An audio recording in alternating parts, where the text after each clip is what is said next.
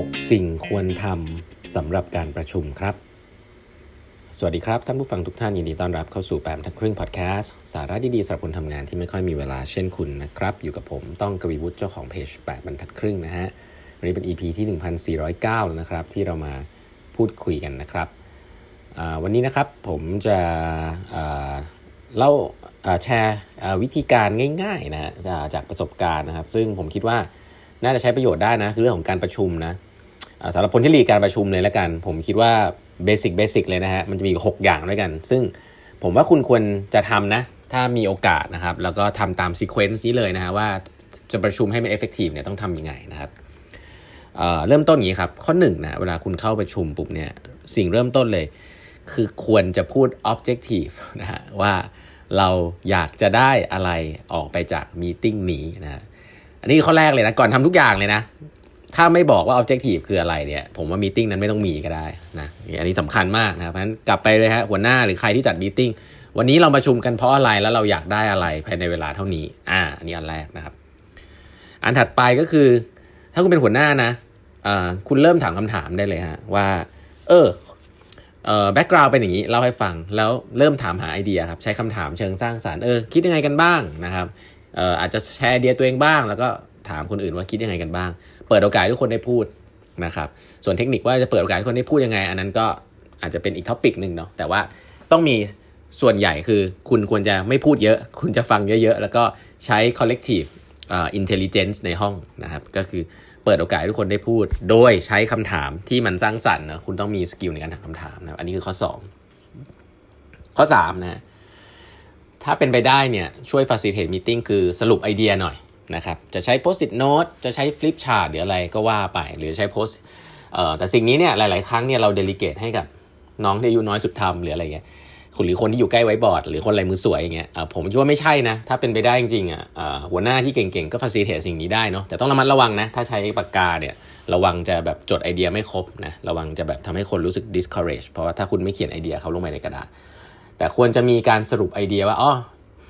ยังไม่ต้องตัดสินใจนะว่ามันมีก้อนไอเดียอะไรบ้างนะสรุปไอเดียสรุป solution ที่พูดคุยกันว่ามีทางเลือกอะไรบ้างนะครับ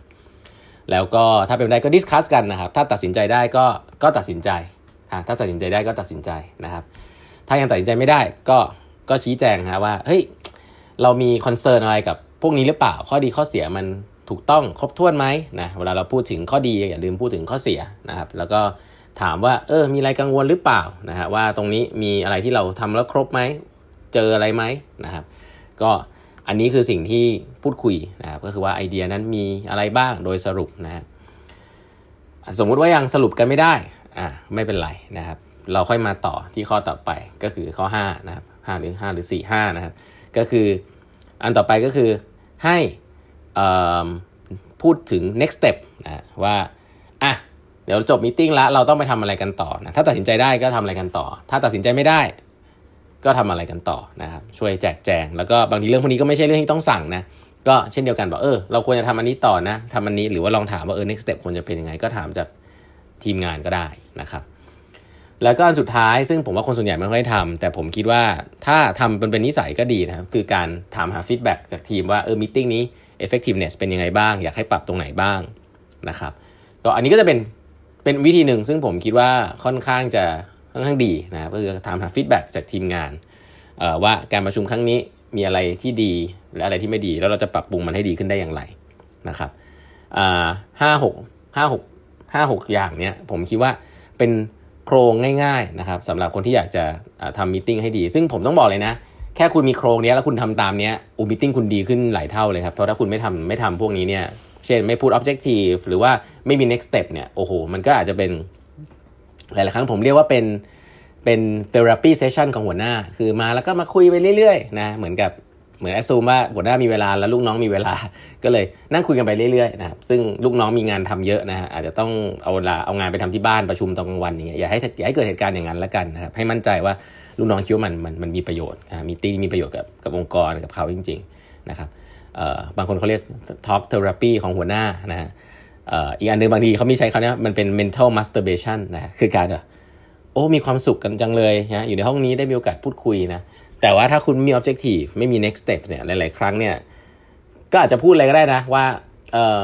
เอชั่นในวันนี้ก็คือมาคุยเล่นๆ ซึ่งบางทีไอเรื่องพวกนี้บางทีมันเหมาะอาจจะเหมาะกับการไปกินข้าวกันไป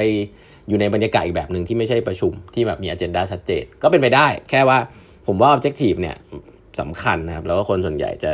จะหลงลืมมันไปนะครับ แล้วก็ส่วนเรื่องรันมิ팅อะไรนั้นก็มีมีวิธีมากมายนะก็ลองไปเซิร์ชได้อันสุดท้ายคือการถามหาฟีดแบ็กว่าเฮ้ยมิ팅นี้โอเคไหมครับถามถึงเรื่องของ process ผมคิดว่าเรื่องฟีดแบ็กพวกนี้ไม่ต้องรอนะไม่ต้องรอนะฟีดแบ็กที่ดีคือ instant คืออยู่ตรงนั้นเลย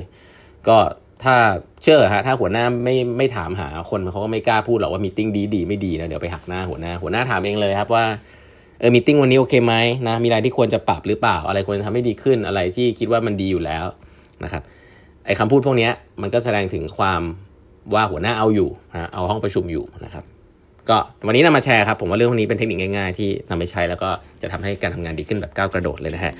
วันนี้เวลาหมดแล้วนะฮะฝากกด subscribe แบบทัดครึ่ง podcast TikTok YouTube แล้วก็ Line OA ด้วยนะครับ แล้วพบกันใหม่พรุ่งนี้ครับ สวัสดีครับ